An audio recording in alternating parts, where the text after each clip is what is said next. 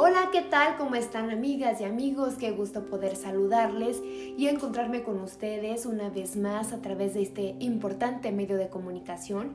Espero que estén iniciando de la mejor manera este día.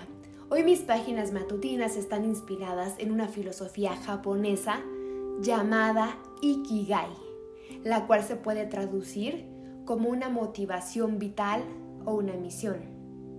Y ahora ustedes se preguntarán, ¿Cuál es mi Ikigai?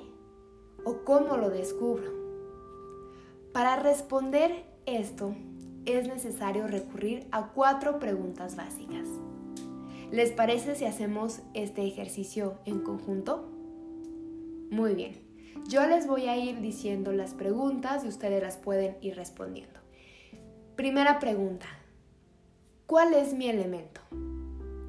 Y este se refiere a si disfruto de hacer actividades en conjunto o las prefiero hacer de manera individual.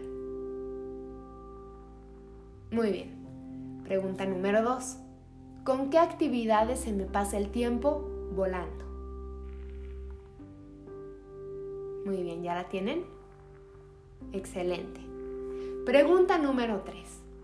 ¿Qué te resulta fácil hacer? Muy bien. Y ahora vamos con la pregunta número 4. ¿Qué te gustaba hacer cuando eras niño? Cuando eras niña. Muy bien. Ahora, teniendo estas respuestas, ahora sí procederemos al segundo paso, que es trazar un plan y cumplirlo. Y este se pueden tomar más tiempo, lo pueden incluso hacer más en la tarde o incluso en la noche. ¿Sí? Entonces, vamos a trazar un plan. Yo les voy a dar un ejemplo. Si están aprendiendo un idioma, si estamos en este proceso, es importante aprender una o dos palabras por día y repasar las del día anterior. Y entonces este plan, este reto o misión a medida de lo posible lo tenemos que ir cumpliendo. Ahora recuerda que el plan va de acuerdo a tus objetivos o lo que quieres descubrir, incluso si ya sabes cuál es tu ikigai, lo que quieres reforzar. Recuerda que nunca es tarde para buscar y encontrar nuestro lugar en el mundo, no importa la edad que tengas. Y para que el ikigai sea completo, para que se complete, la meta marcada deberá contener un servicio a la comunidad.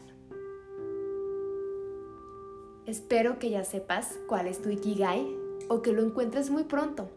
Si te interesó este tema, te invito a leer el libro Ikigai, Los secretos de Japón para una vida larga y feliz de los escritores españoles Héctor García y Francés Miralles, quienes se adentraron en la filosofía y desde su perspectiva pudieron conocer por qué la mayor concentración de personas que tienen 100 años o más y se encuentran con salud son japoneses.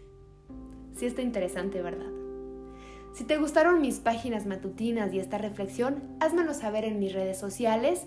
Me encuentras en Facebook y en Instagram como Grecia Brisbane Muchísimas gracias por escucharme y les mando un abrazo muy grande.